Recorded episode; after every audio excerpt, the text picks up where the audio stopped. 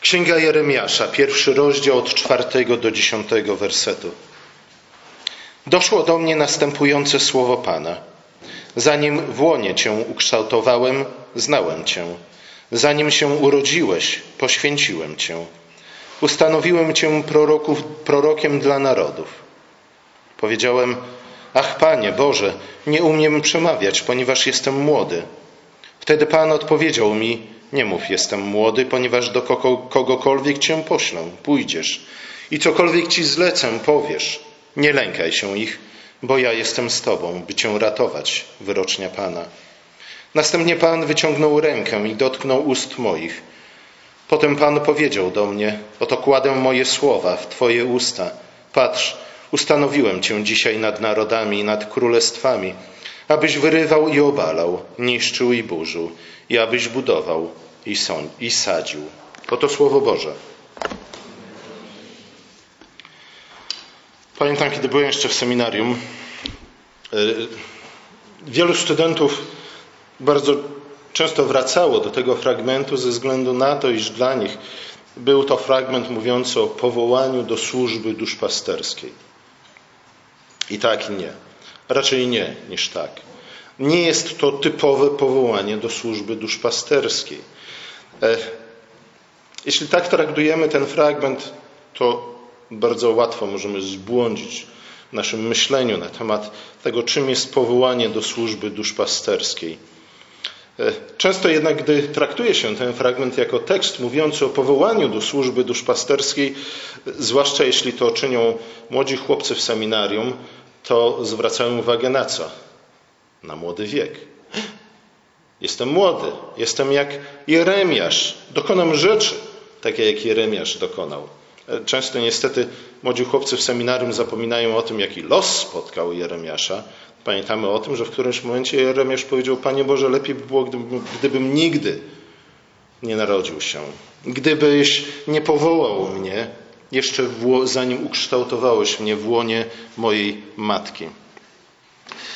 Wiek młody Jeremiasza rzekomo nie tylko, że nie ma znaczenia, ale wręcz przeciwnie, właśnie uwypukla.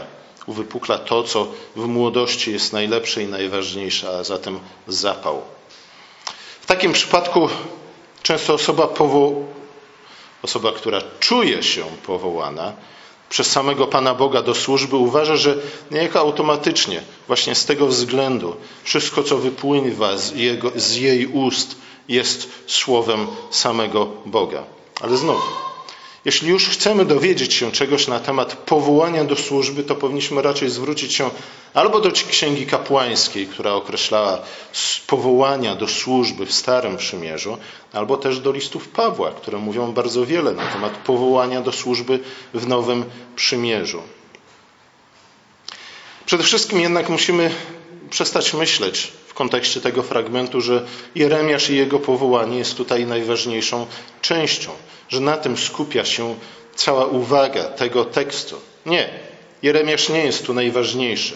Najważniejsze jest coś innego. Najważniejsze jest Słowo Boże i Jego moc. Słowo, które swoją moc objawia również w powołaniu Jeremiasza. Przy okazji oczywiście dowiadujemy się czego coś niecoś na temat samej służby prorockiej, ale jednak moc słowa jest tutaj najważniejsza i na niej powinniśmy się skupić. A skoro mówimy już o powołaniu i mocy słowa i służbie takiej i owakiej, to dzisiaj bardzo fajny cytat z książki Petera Leitharta ktoś wrzucił na Facebook. Przepraszam, że cytuję Facebook, ale było tam napisane, dzisiaj bardzo często mówi się na temat metody potrzebnej do studiowania, właściwej metody potrzebnej do studiowania Pisma Świętego, e, tak żebyśmy rzeczywiście odkryli to, co Bóg do nas mówi, to, co Biblia do nas mówi.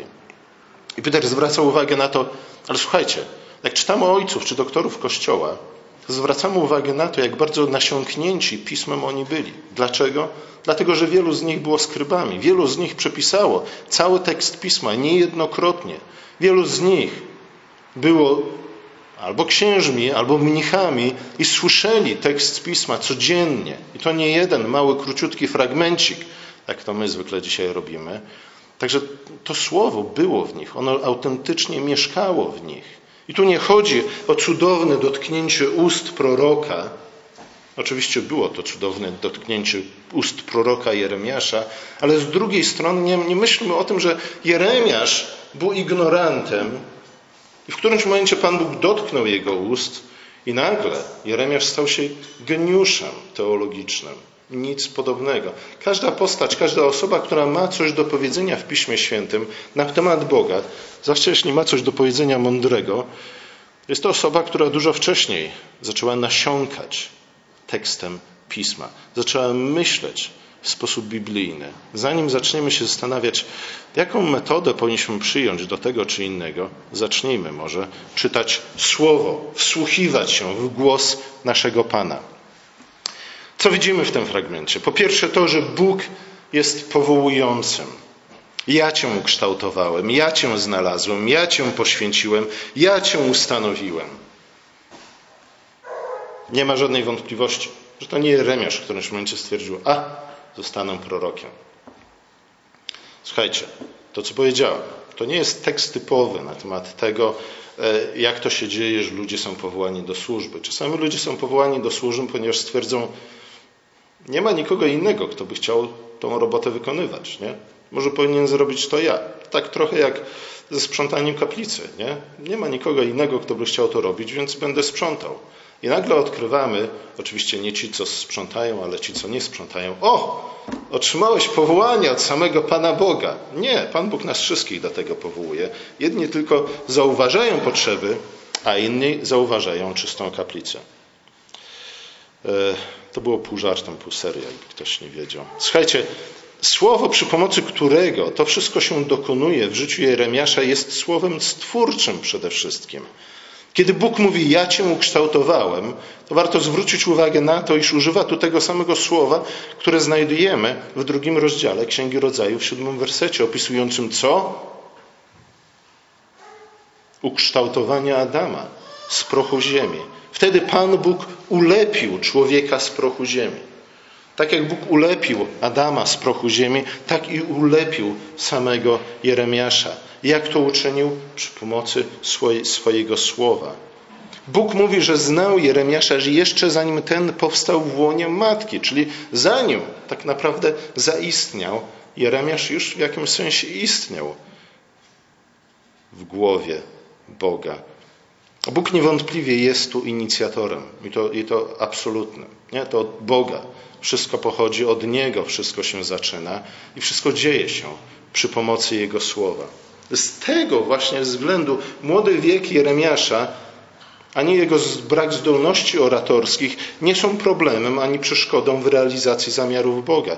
Po raz kolejny widzimy na, w przypadku Jeremiasza, tak jak wcześniej w przypadku Mojżesza, że Słowo Boże jest skuteczne.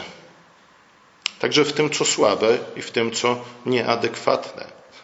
Ale znów zrozummy to właściwie. To nie jest tak, że Jeremiasz czy Mojżesz byli kompletnymi imbecylami i nagle Pan Bóg przez nich zaczął działać. To nie tak działa. Chodzi raczej o to, że człowiek nawet najmądrzejszy i najbystrzejszy, z całą mądrością, ten, który zna Pismo Święte na pamięć, w jednym paluszki je ma, wciąż jest słaby, zbyt słaby i nieadekwatny do wykonania dzieła Bożego. Ze względu na to, że moc bierze się nie z nas, nie z naszej mądrości, nie z naszych zdolności, chociaż one również są darem Boga, ale bierze się ze Słowa Bożego. Co do samego wieku Jeremiasza, Jeremiasz mówi, że jest młody. W zasadzie mówi, że jest zbyt młody. Co to znaczy młody? Trudno powiedzieć. To jest bardzo ogólne, także w języku hebrajskim słowa, bo może oznaczać kogoś, kto w zasadzie osiągnął już wiek pozwalający na zawarcie ślubu. Może też oznaczać nie tyle odnosić się do wieku osoby, ale może oznaczać również jego pozycję. Tym samym słowem nazywano sługę. Nie? Trudno powiedzieć. W każdym razie, znów, to nie wiek Jeremiasza, o którym niezbyt wiele wiemy, jest normatywny w kontekście powołania do służby. Jeśli już szukamy jakiejś normy, szukamy jakichś wytycznych, to znajdujemy je znów w księdze kapłańskiej. Tam, gdzie czytamy, iż można było zostać jako czeladnikiem u kapłanów w wieku lat 20. Zresztą w wieku lat 20 także należało iść na wojnę, kiedy było to potrzebne. Samodzielnym kapłanem można było zostać w wieku lat 30, a z kolei przełożonym można było zostać w wieku lat 50. E, czy kryje się w tym jakaś wskazówka dla nas? Myślę, że jak najbardziej. Być może dzisiaj ludzie dochodzą szybciej do dojrzałości niż w wieku w czasach Mojżesza, e, chociaż czasami, czasami warto by to zakwestionować, ale myślę, że kryje się w tym jakaś mądrość i piszą o niej również ludzie, którzy zajmują się generalnie rzecz biorąc rozwojem osobowym człowieka. To, to, często są właśnie te trzy okresy w, wieku, w życiu człowieka, kiedy następują dość znaczące zmiany. Najpierw jesteśmy czeladnikami, później jesteśmy samodzielnymi pracownikami, później jesteśmy w stanie stać się przyłożonymi i uczyć innych, jak dochodzić do dojrzałości. Jeśli więc wiek Jeremiasza mówi coś, to raczej znów o jego nieadekwatności wobec zadania, jakie Bóg mu powierzył. Nie chcę Was za bardzo zamęczać dzisiaj rano, zwłaszcza, że jest już połowa wakacji. Jesteśmy kompletnie nieprzygotowani na słuchanie długich kazań, ale w pewnym sensie ten wiek 50 lat był wiekiem, który wiązał się raczej z urzędem prorockim, zazwyczaj, zwykle. Długo by o tym mówić, ale z drugiej strony być może to, iż Jeremiasz najprawdopodobniej mieścił się gdzieś w tych widełkach między 20 a 30 rokiem życia, wskazuje na szczególność tej sytuacji. I to nie tyle w życiu Jeremiasza, ale szczególność sytuacji, w jakiej znalazł się Izrael. Ale, ale o tym za chwilę. Coś jeszcze na temat zdolności oratorskich Jeremiasza. To oczywiście przypomina nam powołanie innej postaci ze Starego Testamentu, która także mówiła: e, Nie umiem za bardzo przemawiać. Mojżesz, oczywiście. Mojżesz, niektórzy mówią, że w przypadku Mojżesza była to wymówka. Może niekoniecznie. Rzeczywiście Mojżesz nie umiał przemawiać. Rzeczywiście problemem Mojżesza najprawdopodobniej było, było co? Jąkanie się. Jakikolwiek nie byłby problem, czy Mojżesza, czy Jeremiasza, to oczywiście Pan Bóg jest w stanie go rozwiązać, ale z drugiej strony być może to też mówi nam, że Posługa duszpasterska, zwłaszcza posługa kaznodziejska, nie może opierać się tylko i wyłącznie, czy nawet przede wszystkim na zdolnościach retorycznych, oratorskich, ale raczej na mocy, czyli na poznaniu, nasiąknięciu Słowem Bożym, Słowem, które prorok czy kaznodzieja ma wypowiadać. Ciekawe jest to, że również Paweł zwraca na to uwagę. On także mówi: Wiem, i wy też wiecie, że nie jestem najlepszym mówcą. Trudno mi się równać z niektórymi wybitnymi jednostkami zamieszkującymi czy to Ateny, czy Rzym. Ale z drugiej strony, to znów nie chodzi o to, żeby porwać ludzkie serca przy pomocy pięknych figur stylistycznych, ale raczej, i na to zwraca uwagę między innymi apostoł Paweł, należy ludzi co robić z nimi, dla nich, im, uczyć ich Słowa Bożego, wykładać im Słowo Boże. Tu Filip, który spotkał eunucha etiopskiego w drodze z Jerozolimy, jest chyba właśnie najlepszym przykładem. To nie był człowiek, który przemawiał do tłumów, to nie był jakiś wielki orator, to nie był żaden telewangelista. Nie, to był człowiek, który był w stanie odkryć sens i znaczenie e, tekstu Słowa Bożego dla tego biednego eunucha. Drugiej strony, często jeśli służba kaznodziejska na przykład opiera się przede wszystkim na zdolnościach oratorskich, jaki jest ten problem? Problem jest taki, że ludzie skupiają się na osobie, która dostarcza, przekazuje Słowo Boże raczej niż na samej treści. Takie osoby też z czasem mają tendencję do tego, żeby funkcjonować, zachowywać się im, a nawet myśleć o sobie jako jakimś celebrycie. Problem jest też taki, że niestety w czasach internetu ludzie mają skłonności i tendencje do tego, żeby wyszukiwać sobie tego swojego ulubionego oratora, który połechta ich uszy na drugim końcu świata albo Polski. Nie? Ale gdzie wtedy? Gdzie wtedy mamy lokalne ciało Boże? Gdzie wtedy mamy zbór, czy parafię, czy coś podobnego? Wtedy to wszystko się rozsypuje. Zdolnością nie chodzi o to, że kaznodzieja ma rzeczywiście e, stękać i jąkać się i w ogóle być kompletnie niezrozumiała. Bynajmniej. Nie? Raczej chodzi o postawienie akcentów. Co jest najważniejsze? Nie ja i nie to, jak ja jestem w stanie porwać czy też zaczarować tłumy, ale to, jak, na ile jestem w stanie przekazać, wyjaśnić, objaśnić treść słowa, którym sam muszę być nasiąknięty.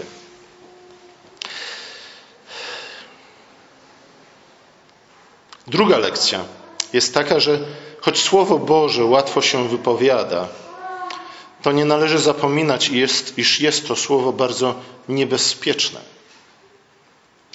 Jest to bowiem słowo samego Boga i niesie w sobie wielką moc. Dlatego też Jakub w swoim liście stwierdza: Niech niewielu z Was zostaje nauczycielami. Jest to słowo, które jest mieczem obysięcznym. Łatwo jest nim poranić i pokaleczyć innych, ale też samego siebie. Oczywiście, w gruncie rzeczy o to chodzi w zwiastowaniu słowa, aby tym mieczem oposiecznym nas we właściwy sposób rozłożyć na czynniki pierwsze, tak jak kapłan rozkładał zwierzę ofiarne na czynniki pierwsze, ale należy to uczynić we właściwy sposób, a nie na oślep. Nie? Rąbanie ludzi po głowach cytatami z pisma na oślep, bezmyślne, często przynosi więcej złego niż dobrego.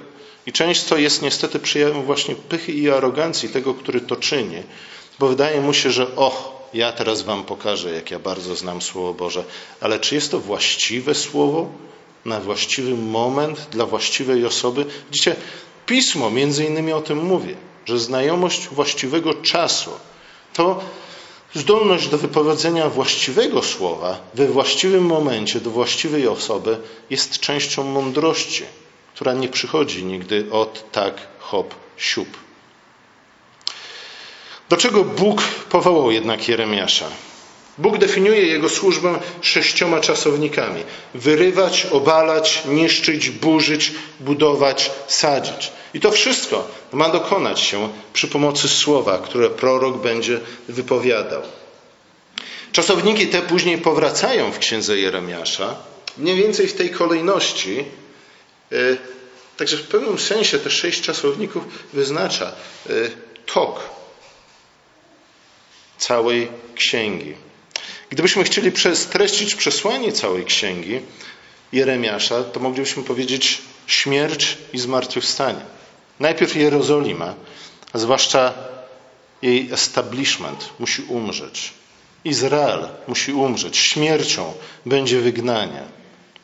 Musi umrzeć po to, aby mógł zmartwychwstać. Aby mógł zmartwychwstać przemieniony, oczyszczony, jako nowy lud Boży. Dlatego najpierw prorok ma mówić o wyrywaniu, obalaniu, niszczeniu, burzeniu, zanim będzie mówił o budowaniu i sadzeniu. Tak naprawdę nie tylko mówić, ale wypowiadając słowa Boże, wypowiadając te prorocze słowa Boże, będzie wyrywać, obalać, niszczyć, burzyć, a następnie budować i sadzić. Widzicie, tu widzimy właśnie moc Słowa Bożego. Moc, która jest oczywiście mocą słowa stwórczego, słowa, które stwarza coś z niczego. Przy musimy pamiętać o tym, iż Słowo Boże jest tak naprawdę wypowiedzią Boga. To nie jest pojedyncze słowo. To ono tworzy coś z niczego. To ono rozświetla to, co jest pogrążone w ciemności. To ono nadaje kształt i formę temu, co jest bezkształtne. To ono napełnia to, co jest puste. To ono pogrąża w ciemności, po to, aby następnego dnia wyłonić znów na światłość jako coś nowego i przemienionego. To ono kształtuje nie tylko przestrzeń, w której żyjemy, ale także czas i dzieje, wszechświata. Skąd to wiemy? Choćby właśnie z opisu stworzenia świata. Ponieważ czytamy tam nie tylko to, co Bóg uczynił, a więc znów przestrzeń i rzeczy, którymi ją napełnił, ale czytamy o tym, że Bóg stworzył świat w przeciągu sześciu dni. Innymi słowy, znajdujemy tam początek dziejów świata. I te dzieje kształtowane są również przy pomocy Słowa Bożego. Bóg jest Panem zarówno materii oraz przestrzeni, jak i czasu i dziejów, czy też historii całego świata. Zanim jednak Pan Bóg zacznie tworzyć nową przyszłość dla swojego ludu, musi najpierw zniszczyć jego przeszłość. I oczywiście, dlaczego Pan Bóg niszczy przeszłość swojego ludu? Dlatego, że ta przeszłość jest koszmarna. To nawet nie chodzi o to, że, że ten lud niesprawiedliwie cierpi, ale chodzi o to, że ten lud jest sprawcą niesprawiedliwych cierpień. Już wiele o tym mówiliśmy przy okazji czy to księgi Izajasza, czy Jeremiasza, ale jednym z przykładów tego, w jakim stanie był Juda i Jerozolima w tym czasie, było to, że na przykład zamiast zwalniać niewolników hebrajskich siódmego roku, to oni ich zatrzymywali u siebie. Łamali Boże prawo, traktowali swoich ziomków tak, jak byli to, byliby to kompletnie obcy poganie, e, zniewalali, podczas gdy powołaniem ludu Bożego było niesienie wolności i odpoczynku, nie tylko dla siebie, ale dla wszystkich narodów. Przychodzi wróg, staje u bram Jerozolimy, król się przestraszył, wszyscy się przestraszyli, mówią dobra, dobra i wypuszczają ich na wolność. Wtedy Pan Bóg sprawia, że zły król odstępuje od bram Jerozolimy. I co chłopaki robią? Natychmiast wyłapują tych wszystkich swoich starych niewolników i zniewalają ich na nowo. I wtedy Pan Bóg jeszcze raz przysyła złego króla, który okazuje się być dobrym królem, bo to właśnie zły imperator, wróg, najeźdźca, co robi? Przynosi wolność więźniom. To był stan Jerozolimy i to jest tylko jeden mały przykład tego, w jakim stanie był, był lud Boży. Lud Boży musi umrzeć. Umrze, udając się na wygnanie. Bóg najpierw musi zniszczyć jego przyszło, przeszłość, po to, aby stworzyć nową przyszłość. Również w tym niszczeniu przeszłości widać potęgę słowa.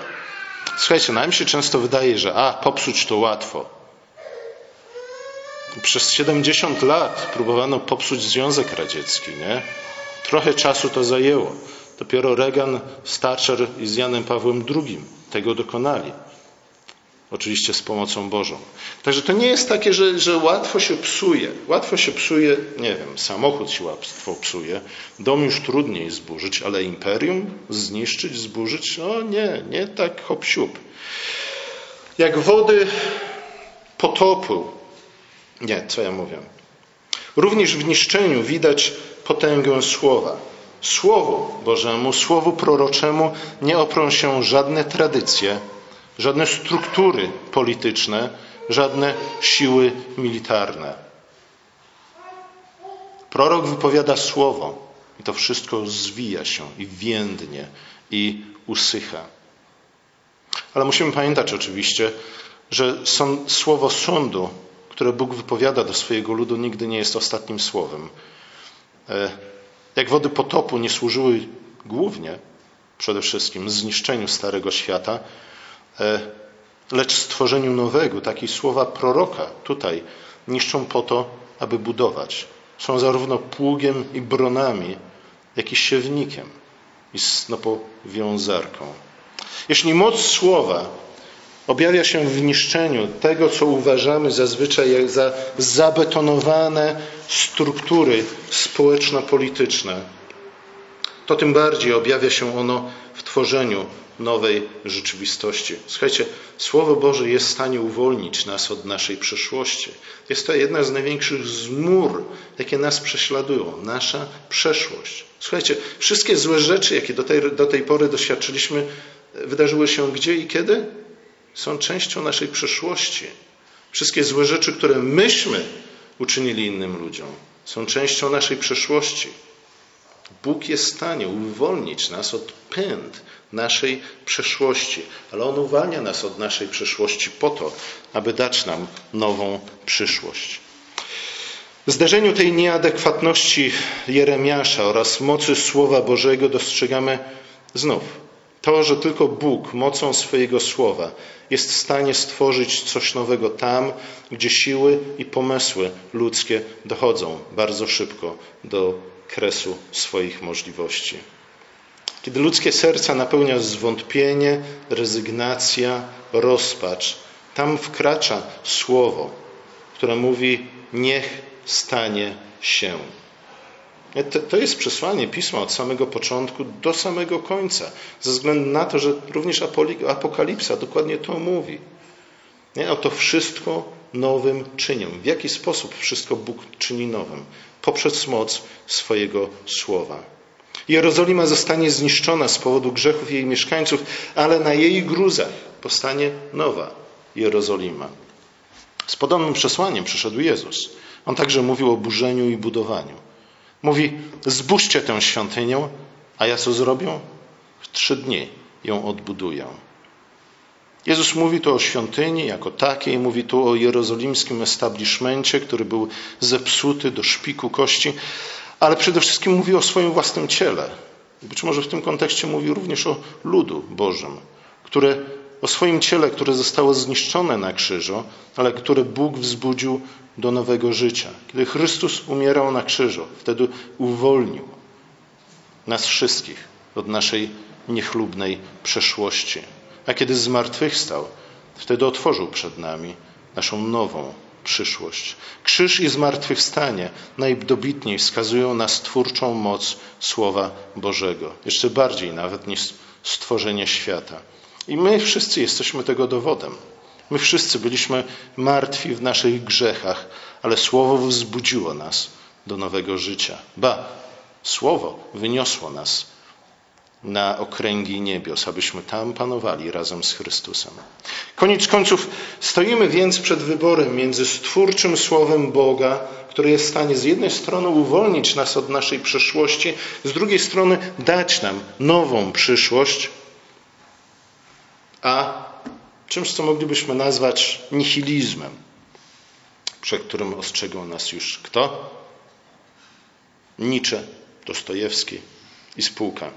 Kiedy odrzucamy Boga, który czyni coś z niczego, wtedy z czym pozostajemy? Z, z niczym. Wybaczcie, nie dało rady inaczej tego powiedzieć. Kiedy odrzucamy Boga, który czyni coś z niczego, wtedy pozostajemy z niczym. Pozostajemy z bezdusznym, zimnym, obojętnym kosmosem. Obejrzyjcie sobie przynajmniej kilka filmów Woody'ego Allena, zobaczycie, e, do czego to prowadzi. Nie? To jest śmieszne, ale koniec końców to jest czysta, czysta tragedia. Po co to wszystko? Słuchajcie, nie ma już nikogo ani niczego, kto by mógł wpłynąć na nasz los, czy to w dobry, czy w zły sposób. W nihilizmie, w odrzuceniu Słowa Bożego, Słowa, które jest Słowem stwórczym, które jako jedyne nie tylko formuje, rozświetla, wypełnia, ale także tworzy nową przyszłość. W nihilizmie nie ma miejsca na opatrzność, która by czuwała nad nami. Nie jesteśmy my zimne gwiazdy. Nie ma żadnego pocieszenia w niedoli. Jesteśmy my i nasza tragedia. I nic. I nikogo. Nie ma żadnej nadziei. Nie nawet złudnej, nawet fałszywej. Wtedy jest tylko i wyłącznie burzenie i niszczenie, które jest oczywiście czymś naturalnym, przyrodzonym. Jest skutkiem czego? Entropii. Nie? Wszyscy o tym wiedzą, co się uczyli fizyki, choćby w podstawówce. Burzenie i niszczenie, tak, oczywiście, ale nic nie ma poza burzeniem i niszczeniem. Nie ma bowiem w przyrodzie, za wyjątkiem Słowa Bożego, które przychodzi do nas z zewnątrz, nie ma w przyrodzie takiej siły, która mogłaby siać, sadzić i budować. Tylko Słowo jest w stanie to uczynić. Amen.